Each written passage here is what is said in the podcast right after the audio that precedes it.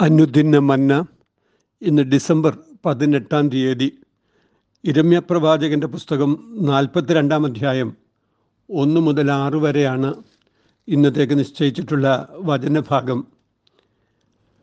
അനന്തരം എല്ലാ പടത്തലവന്മാരും കാരേഹിന്റെ മകനായ യോഹാനാനും ഹോഷയാവിന്റെ മകനായ യേസന്യാവും ആബാലവൃദ്ധം സർവജനവും അടുത്തു വന്ന ഇരമ്യ പ്രവാചകനോട് നിന്റെ ദൈവമായ യഹോവ ഞങ്ങൾ നടക്കേണ്ടുന്ന വഴിയും ഞങ്ങൾ ചെയ്യേണ്ടുന്ന കാര്യവും ഞങ്ങൾക്ക് അറിയിച്ചു തരേണ്ടതിന് ശേഷിച്ചിരിക്കുന്ന ഈ സകല ജനവുമായ ഞങ്ങൾക്ക് വേണ്ടി നിന്റെ ദൈവമായ യഹോവയോടെ പ്രാർത്ഥിക്കണം എന്നുള്ള ഞങ്ങളുടെ അപേക്ഷ അംഗീകരിക്കണമേ. അസംഖ്യ ജനമായിരുന്ന ഞങ്ങളിൽ അല്പം പേർ മാത്രമേ ശേഷിപ്പുള്ളൂ എന്ന് നീ സ്വന്തം കണ്ണാൽ കാണുന്നുവല്ലോ എന്ന് പറഞ്ഞു. ഇരമ്യ പ്രവാചകൻ അവരോട് ഞാൻ നിങ്ങളുടെ അപേക്ഷ അംഗീകരിച്ചിരിക്കുന്നു. നിങ്ങൾ പറഞ്ഞതുപോലെ ഞാൻ നിങ്ങളുടെ ദൈവമായ യഹോവയോട് പ്രാർത്ഥിക്കും. യഹോവ നിങ്ങൾക്ക് ഉത്തരമരുളുന്നതെല്ലാം ഞാൻ നിങ്ങളെ അറിയിക്കും. ഒന്നും മറച്ചു വെക്കയില്ല എന്ന് പറഞ്ഞു. അവർ രമ്യാവോട് നീ മുഖാന്തരം നിന്റെ ദൈവമായ യഹോവ ഞങ്ങളോട് അരളി ചെയ്യുന്നത് പോലെയൊക്കെയും ഞങ്ങൾ ചെയ്യാതെ ഇരുന്നാൽ യഹോവ നമ്മുടെ മധ്യേ സത്യവും വിശ്വസ്തതയുമുള്ള സാക്ഷിയായിരിക്കട്ടെ.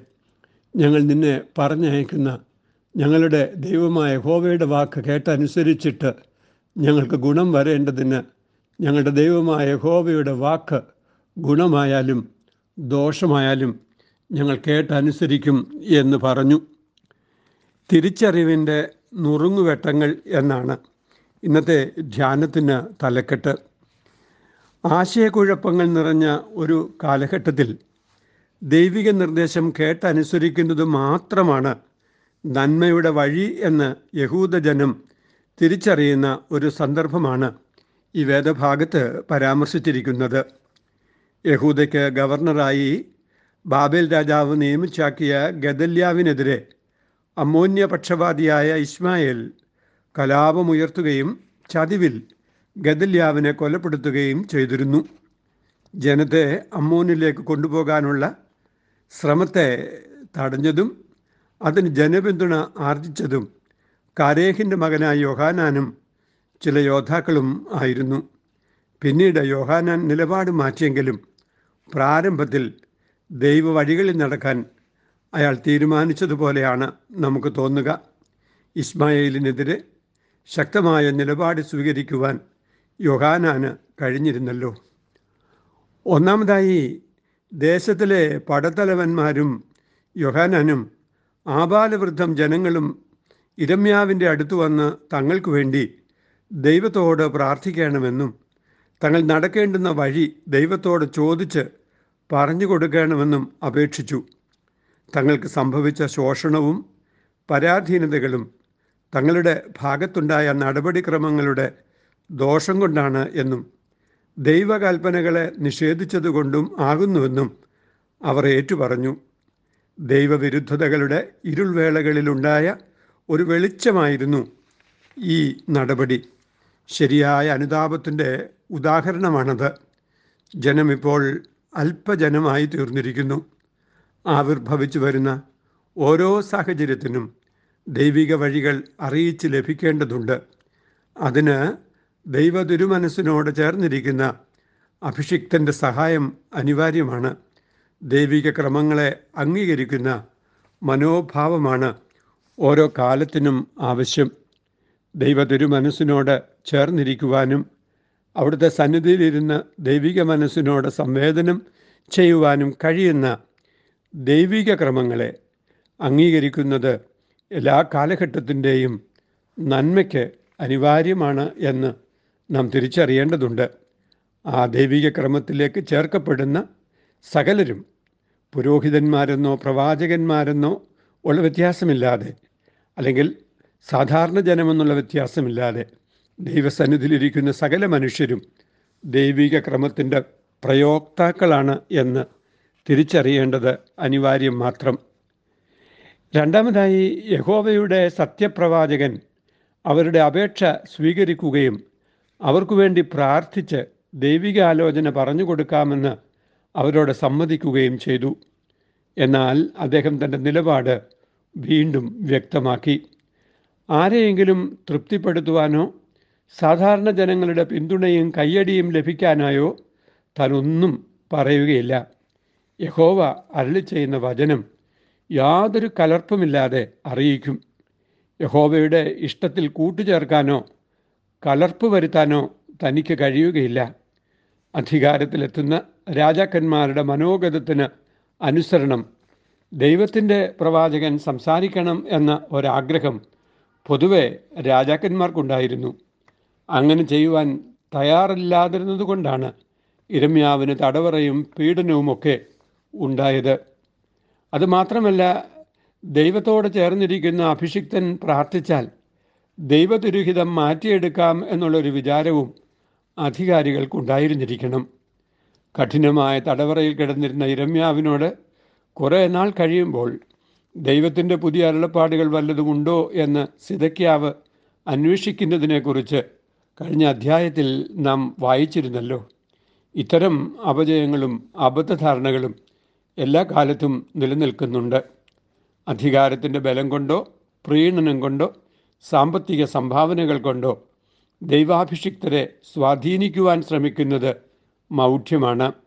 അങ്ങനെ പ്രലോഭനങ്ങളിൽ പെട്ടുപോയാൽ സ്വയം ശുശ്രൂഷകളിൽ നിന്നും അവർ ഇതരരായിത്തീരാം എന്ന് നാം തിരിച്ചറിയുകയും ചെയ്യുക. ദൈവത്തിന്റെ തിരുമനസ്സിനെ അറിയുന്നത് അതിനുവേണ്ടി മാത്രമായി വേർതിരിക്കപ്പെട്ട ചില ആളുകളാണ് എന്നുള്ള ധാരണയും അങ്ങനെയുള്ള സ്ഥാനങ്ങൾ സാമ്പത്തിക ലാഭത്തിനോ സ്വകാര്യ നേട്ടങ്ങൾക്കോ വേണ്ടി ഉപയോഗിക്കുകയും ചെയ്യുന്നത് ദൈവവിരുദ്ധതയാണ്. അങ്ങനെയുള്ള കാര്യങ്ങൾക്ക് വേണ്ടി ആരെയും പ്രലോഭിപ്പിക്കുവാൻ ആർക്കും അവകാശമില്ല എന്ന് ഈ വചനം അടിവരയിടുന്നു. മൂന്നാമതായി യഹോവയുടെ വാക്ക് ഗുണമായാലും ദോഷമായാലും ഞങ്ങൾ കേട്ടനുസരിക്കും എന്നുള്ള ഒരു സമർപ്പണമാണ് ജനം അപ്പോൾ നടത്തിയത് എന്നത് ശുഭകരമായ ഒരു പ്രസ്താവനയായിരുന്നു. ജനങ്ങൾ ഗുണവും ദോഷവും മറ്റും തീരുമാനിക്കുന്നതും പിൻപറ്റുന്നതും ആപേക്ഷികമായ മനുഷ്യ മാനദണ്ഡങ്ങളിലാണ്. ദൈവം മാത്രമാണ് സത്യമായും കൃത്യമായും അറിയുന്നത്. തൽക്കാലത്തേക്ക് ദോഷകരമെന്ന് തോന്നിയാലും ആത്യന്തിക നന്മ ദൈവഹിതത്തിൽ മാത്രമാണ് ഉള്ളത് എന്ന് തിരിച്ചറിയുന്നതാണ് വിവേകവും ആത്മീക പക്വതയും യഹോവ അരളി ചെയ്യുന്ന വചനങ്ങൾ കേട്ടനുസരിക്കുന്നുണ്ടോ എന്ന് വിധിക്കുവാൻ ദൈവത്തിന് മാത്രമാണ് കഴിയുന്നത്. നീതിമാനായ ദൈവം ഹൃദയങ്ങളെയും അന്തരിന്ദ്രിയങ്ങളെയും ശോധന ചെയ്യുന്നവനാണ്. ആ സത്യദൈവത്തിന്റെ നിരന്തര നിരീക്ഷണത്തിലാണ് മനുഷ്യരിരിക്കേണ്ടതെന്ന് ഈ വചനവും ഓർമ്മപ്പെടുത്തുന്നു. ദൈവത്തിന്റെ ഇഷ്ടം നിറവേറ്റുന്നത് മാത്രമാണ് ആത്യന്തികമായ നന്മ അത് താൽക്കാലികമായ ദോഷങ്ങൾ എന്ന് തോന്നുന്നവ സൃഷ്ടിച്ചാലും ആത്യന്തികമായി സകലവും നന്മയ്ക്കായി കൂടി വ്യാപരിപ്പിക്കുവാൻ ദൈവത്തിന്റെ കഴിയും എന്നുള്ള പൂർണമായ ബോധ്യം സകല മനുഷ്യർക്കും ഉണ്ടാകേണ്ടതാണ്. അതാണ് ജീവിതത്തിന്റെ സൗഭാഗ്യം എന്ന് ഈ വചനം നമ്മെ ഓർമ്മിപ്പിക്കുകയും ചെയ്യുന്നു. ദൈവഹിതം അനുസരിക്കുന്നത് സർവബേലികളെ കളകോ.